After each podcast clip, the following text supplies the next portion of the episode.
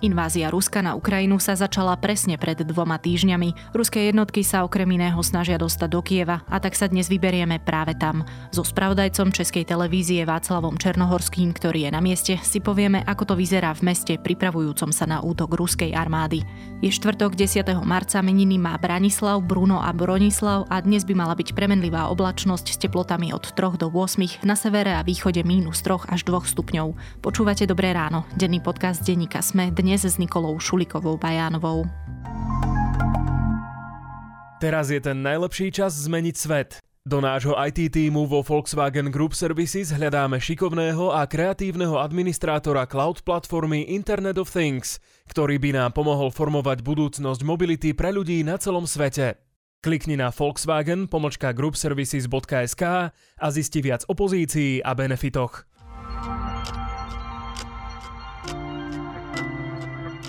Poďme na krátky prehľad správ. Vláda schválila prítomnosť vojakov Severoatlantickej aliancie na Slovensku. Pôsobiť ich tu bude do 2100. Takzvanú posilnenú predsunutú prítomnosť NATO na území Slovenskej republiky musí ešte odobriť parlament. Slovenskú jednotku budú tvoriť vojaci z Česka, Holandska, Polska, Slovinska, Spojených štátov a Nemecka. Na sankčnom zozname, ktorý v reakcii na ruskú inváziu na Ukrajine zverejnilo americké ministerstvo obchodu, je aj spoločnosť Inkov Aerospace so sídlom v Bratislavskej Dúbravke.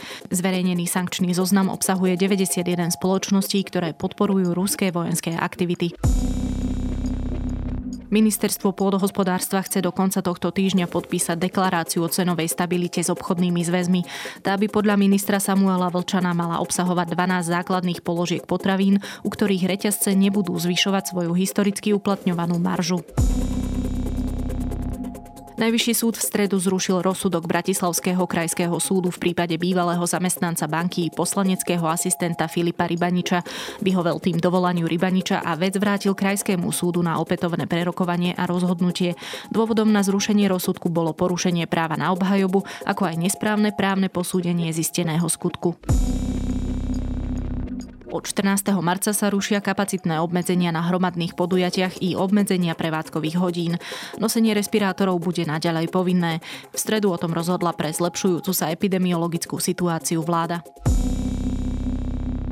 Viac správ nájdete na Sme.sk a pripomeniem, že súhrn najdôležitejších informácií o vývoji na Ukrajine nájdete každý večer v pracovný deň vo feede tohto podcastu ako ukrajinský spravodaj.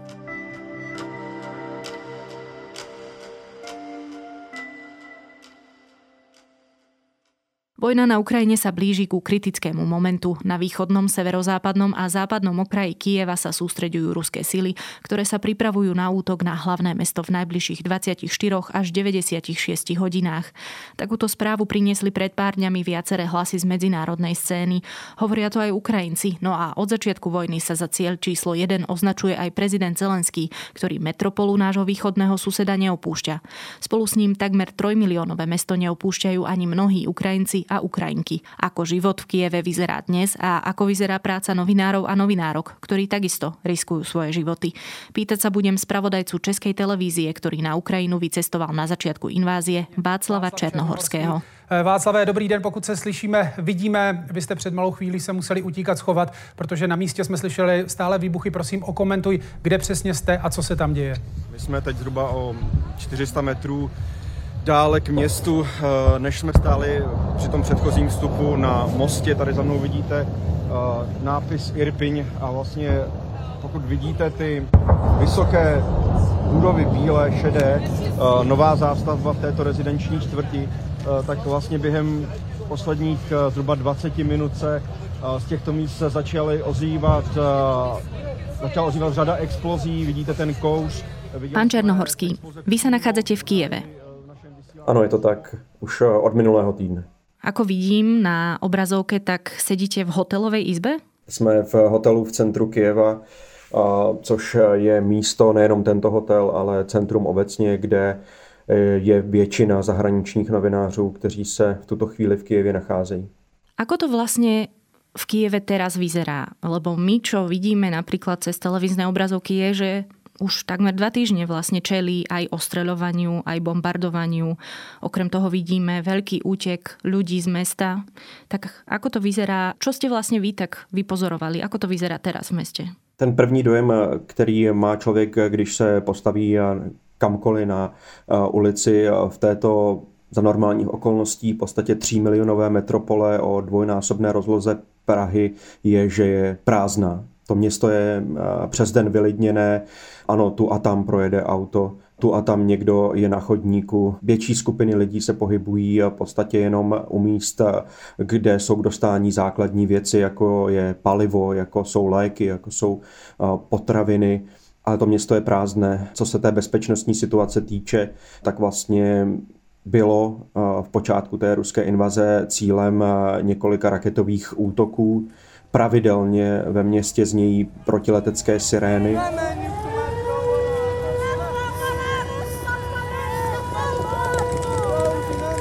Ty boje ale samotné zatím sem nedosáhli, byť samozřejmě ta možná nebo ten možný další pokus eh, ruské armády město dobít je něco, co nad metropolí visí jako těžký stín.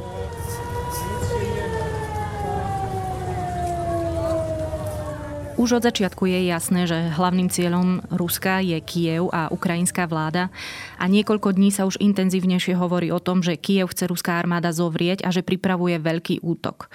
Stupňuje sa tým pádom aj nervozita medzi ľuďmi? Já se neodvážím doopravdy mluvit za každého.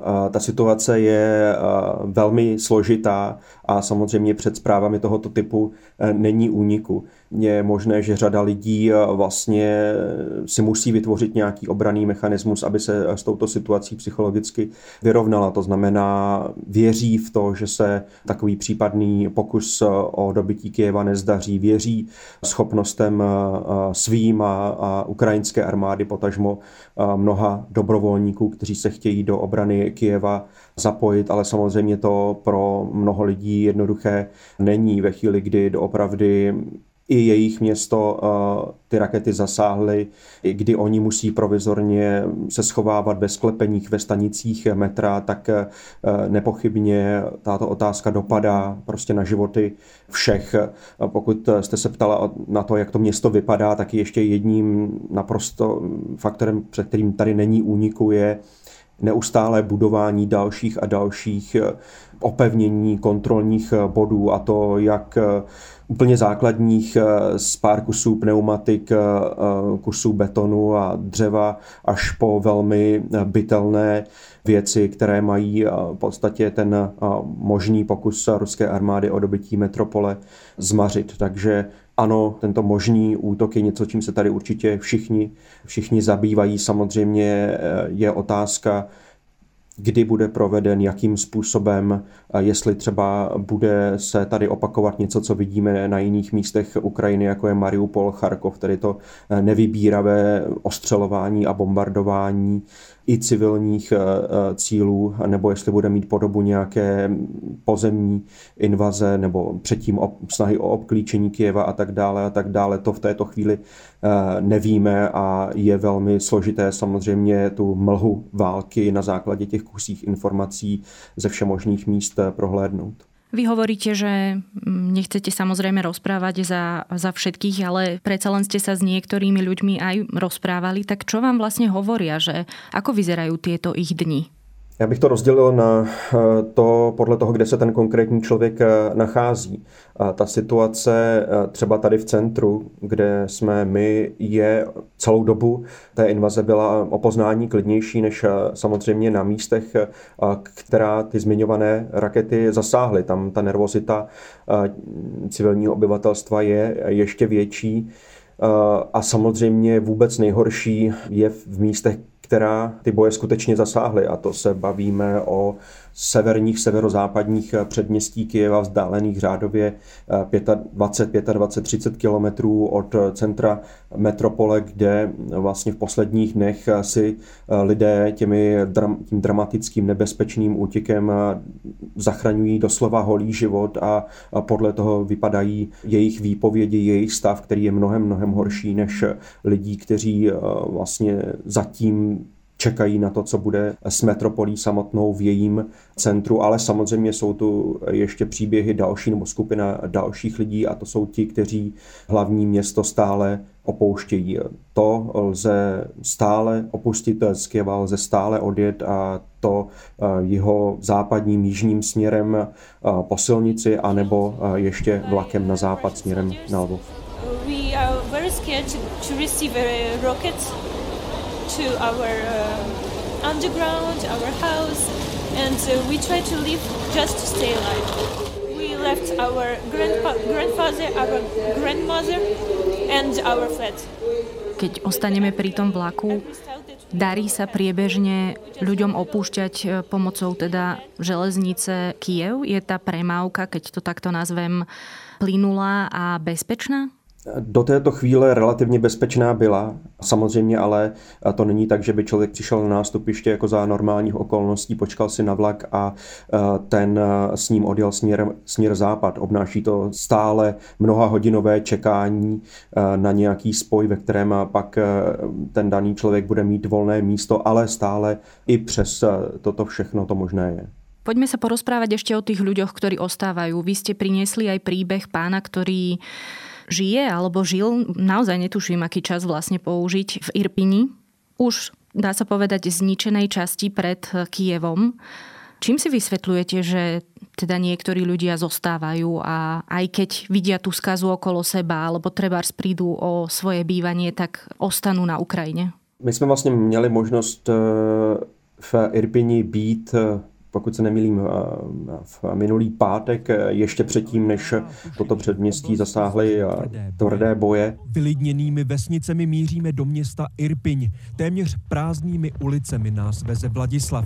Jako jeden z mála v rezidenční obci na dostřel ruských sil zůstává. Zde upal snarad ili raketa od poliklinika a vlastně ten dojem z ulic toho města, které má podle těch oficiálních údajů zhruba 60 tisíc obyvatel, byl podobný jako v Kijevě, tedy prázdné ulice, to opravdu jednotky lidí na ulici ale eh, evidentně ti lidé tam zůstávali. U místního nádraží stoupají plameny z jednoho z rodinných domků.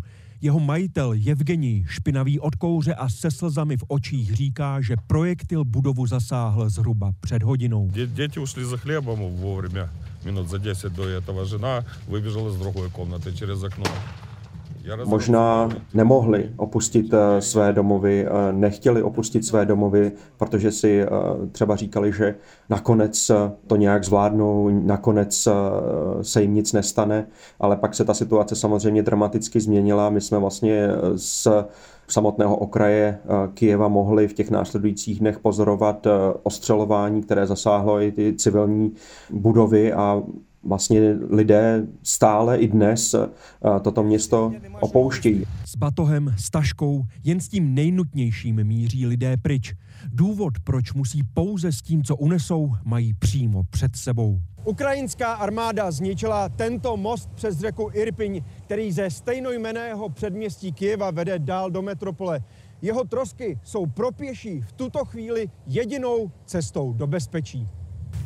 Když jsme se jich eh, vlastně ptali, proč to nestihli nebo neudělali dříve, tak eh, ty důvody jsou rozličné, ale často úplně banální. Třeba se schovávali někde ve sklepě a považovali tu situaci na povrchu za nebezpečnou, nebo opět eh, nemysleli si, že to dojde až tak daleko, tedy k bombardování civilních oblastí. No a samozřejmě mnoho lidí fyzicky tu cestu nechtělo za daných podmínek riskovat. My jsme vlastně, když jsme tam byli naposledy, tak jsme viděli celou řadu starších lidí, oberlých, o chodítkách a pro ně samozřejmě je složité se k tomu zničenému mostu, který jehož záběry obletěli mnohokrát svět, přiblížit, no a pak ho ještě překonat. Ale pokud se bavíme o té situaci teď, tak z toho města stále nebo z těch předměstí stále utíkají lidé a dnes, když spolu hovoříme, tak ty poslední zprávy mluví o tom, že ta evakuace skrze ty proměnlivé nebezpečné koridory stále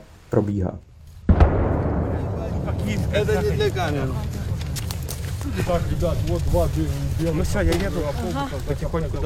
Tá skúsenosť pre nás, z ľudí na Slovensku je neprenosná. My si môžeme len domýšľať a aj tak to bude mať pravdepodobne veľmi ďaleko od reality, ako a čo prežívajú vlastne teraz ľudia na Ukrajine.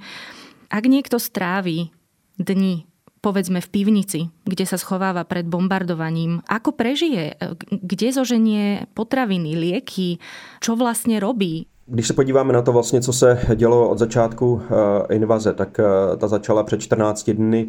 Ruská armáda použila na začátku dělostřelectvo rakety i k ostřelování Kijeva a snažila se rychle vtrhnout právě přes ten sever až do metropole. Narazila ale na velký odpor a vlastně trvalo delší dobu, než ti lidé, eh, nebo respektive než ty boje skutečně dosáhly eh, těch míst, o kterých se teď bavíme. To znamená, že ten rytmus tam mohl být podobný jako tady. Lidé se báli ostřelování, proto trávili celé noci, zejména v nějakých úkrytech, ale přes den, třeba když ještě ruské jednotky nebyly přímo v jejich městě, tak mohli výjít ven, mohli si dojít do nějakého ještě fungujícího obchodu, doplnit třeba zásoby, které jim chyběly nebo v domech neměli, ale samozřejmě ta situace byla vážnější a vážnější, až tedy se bavíme o momentu, kdy eh, ti lidé eh, viděli, že není zbytí a musí prostě utéct, pokud skutečně nechtějí eh,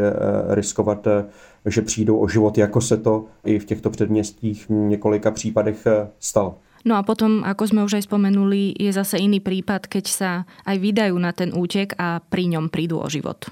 Ano, to jsme viděli během víkendu, kdy vlastně ta situace se dramaticky měnila ze dne na den.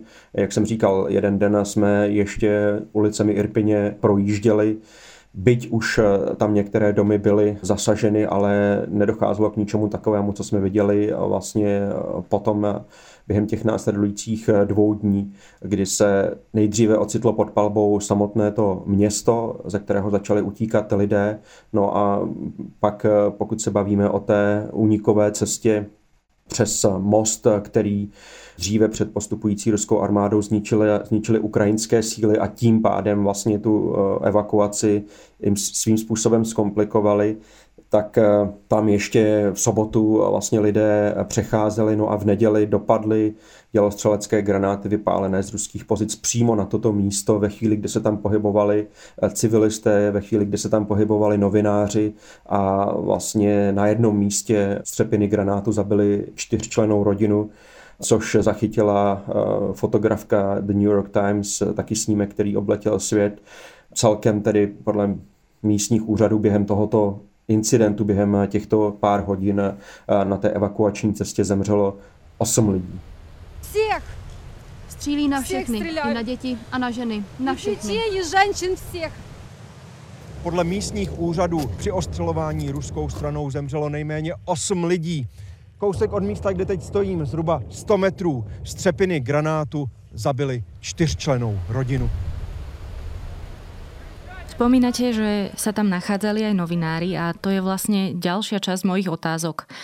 Ako vyzerá momentálne váš život, ako pracujete a ako bezpečne sa cítite? Uh, my se otázkou bezpečnosti, uh, naší bezpečnosti zamýváme neustále samozřejmě. A to nejenom konkrétně eh, na základě vyhodnocování situace na těch konkrétních místech, kde se právě nacházíme, ale samozřejmě i obecně. Zabýváme se otázkou, do jakého momentu v Kijevě zůstat, jaké jsou eh, ústupové cesty, kdy ještě tady být, kdy už ne, to je obecná rovina, kterou řešíme stále a vlastně pak na těch konkrétních místech eh, to samozřejmě záleží Eh, na konkrétní situaci, kde jsou civilisté, kde jsou jiní novináři, jaké jsou zprávy z tohoto místa v těch předchozích minutách, hodinách a tak dále a tak dále. To, je, jsou věci, které samozřejmě sebou působení v těchto podmínkách přináší a pak se k tomu přidávají logistické věci, které jsou podobné tomu, co zažívají lidé, kteří teď v Kijevě žijí, to znamená, kde sehnat palivo, kde sehnat eh, potraviny ale musím podotknout, že přestože se před obchody tvoří fronty, tak stále jsou potraviny k dostání byť třeba s balenou vodou nebo pečivem. To je horší, ale rozhodně to není tak, že by jsme tady hladověli. Samozřejmě další věc, která se týká nejenom našeho života tady a našeho působení, ale i civilistů, jsou to nekonečné množství kontrolních bodů, kdy, jak jsem říkal, vzniká množství checkpointů opevněných, kde, které hlídají buď policisté nebo armáda, nebo také dobrovolníci, v podstatě, kteří se zapojili do té takzvané teritoriální obrany, dostali zbraň a teď tedy kontrolují projíždějící auta. A samozřejmě s tím, jak se mění celkově ta situace bezpečnostní kolem té invaze, tak roste nervozita a člověk musí být připraven na to, že ti lidé jsou eh, v napětí a podle toho se chovat, eh, aby eh, sám sebe neohrozil. Ehm, ale opět ještě vlastně se vrátím k tomu, o čem jsem mluvil na začátku, kde jsem, a sice v centru Kijeva, kde je dosud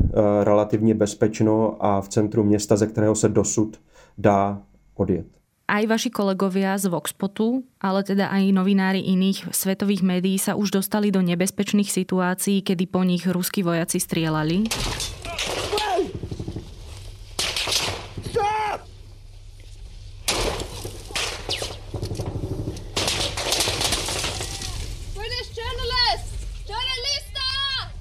Samozrejme, to zbožné prianie je, aby sa to naozaj nedostalo bližšie do centra, ale nikdy v podstate naozaj neviete, ako sa celá situácia vyvrbí. A tak moja otázka možno je, že čo si myslíte, ako dlho to ešte zvládnete? A možno je to aj trochu zvláštne, ale vy stále máte akoby tú možnosť odísť. Ako dlho si myslíte, že ešte ostanete? Já se neodvážím teď eh, tady eh, jakýkoliv horizont konkrétní zmiňovat, protože to by bylo něco, co v podstatě nejde co bych eh, určitě porušil. My, jak jsem říkal, tu situaci vyhodnocujeme v podstatě neustále. Stále se o tom bavíme nejenom mezi sebou, ale i s ostatními kolegy, s nadřízenými a podle ní se řídíme. A to, co bych předpověděl teď v tuto chvíli za pár hodin, může být Jinak je to samozřejmě dilema, tak naším úkolem, když jsme tady, je podávat svědectví o tom, co se v Kijevě, potažmo jeho okolí děje, neohrozit naši bezpečnost, neohrozit naše zdraví a životy, ale samozřejmě zachovat si nějaký, snažit se zachovat si nějaký zdravý úsudek a v pravou chvíli si být schopní říci, že už to za to nestojí, nebo už to je příliš nepřehledné, příliš nepředvídatelné. Jak dlouho ta situace ještě bude trvat, to samozřejmě závisí na tom, co se bude dít na bojišti potažmo na těch dosud, nebo během těch dosud neplodných diplomatických jednání. To riziko nebude nikdy nulové, to nepochybně.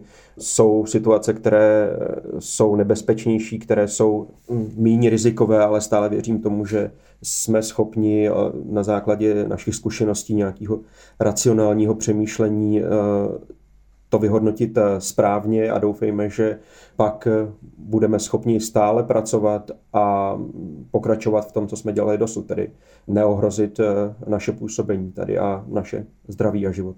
V závere sa vrátim k civilistom alebo k ľuďom, ktorí sa rozhodli zostať a brániť Kiev. Veria tomu, že svoje hlavné mesto ubránia? Samozřejmě, že tomu věří, jinak by se do toho nepouštěli. To je možná nějaká vlastně obecná věc, když jsme se bavili, nebo když jsem se nechtěl pustit do odpovědi na otázku, jak to eh, tady lidé prožívají, tak eh, samozřejmě ta víra v to, odhodlání postavit se nepříteli a víra v to, že ho nakonec překonají, je něco, co je spojuje. Samozřejmě je svým způsobem nabíjí i postava ukrajinského prezidenta Volodymyra Zelenského, který stále eh, dává najevo, že je se svým lidem právě v metropoli a nechce nějakým způsobem eh, tím, že by někam utíkal, podlamovat eh, morálku obránců. Uvidíme. Samozřejmě na, na straně Ruska stále stojí to, že je, je v početní převaze, že má víc kusu vojenské techniky, ale eh, samozřejmě to, co vidíme, je, že ten země původní plán rychle Ukrajinu ovládnout, nainstalovat nějakou loutkovou vládu, eh, nevyšel. Co se bude dít dál, to vědí v Kremlu, tady v, ve vládní čtvrti v Kijevě, v západních metropolích a mm, uvidíme, jaký dopad to bude mít tady na životě těch lidí, o kterých jsme teď mluvili, nejenom v Kijevě, ale na celé Ukrajině. Tak doufejme, že naozaj čo najmenší a že tento konflikt čím skôr pominie. Ďakujem vám, že ste si našli čas. Rozprávala som sa s Václavom Černohorským, spravodajcom Českej televízie. Moc krát díky za pozvání a zdravím do Bratislavy.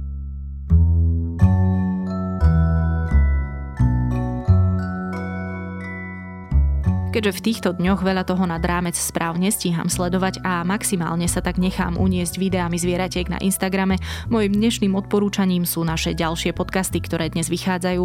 V Indexe rozoberám energetickú, najmä plynovú rovinu invázie, v ľudskosti sa zase Barbara Mareková rozpráva s Magdou Vašáriovou, ktorá otvorene pomenúva problémy slovenskej spoločnosti a v kvante ideí si vypočujete rozhovor o pamäti s neurovedcom Petrom Jedličkom.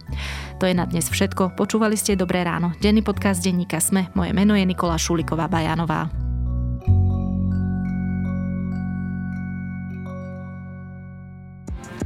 Strácate sa v množstve slovenských či zahraničných podcastov a premýšľate, ktoré skutočne stoja za váš čas? Pomôžeme vám. Pripravili sme pre vás podcastový výber denníka Sme, v ktorom zverejňujeme zaujímavé slovenské podcasty a minisérie a hovoríme aj o našich typoch, ktoré by vám z podcastového sveta nemali ujsť. Začnite odoberať feed Sme výber vo vašej obľúbenej podcastovej aplikácii a majte kvalitný podcast vždy po ruke.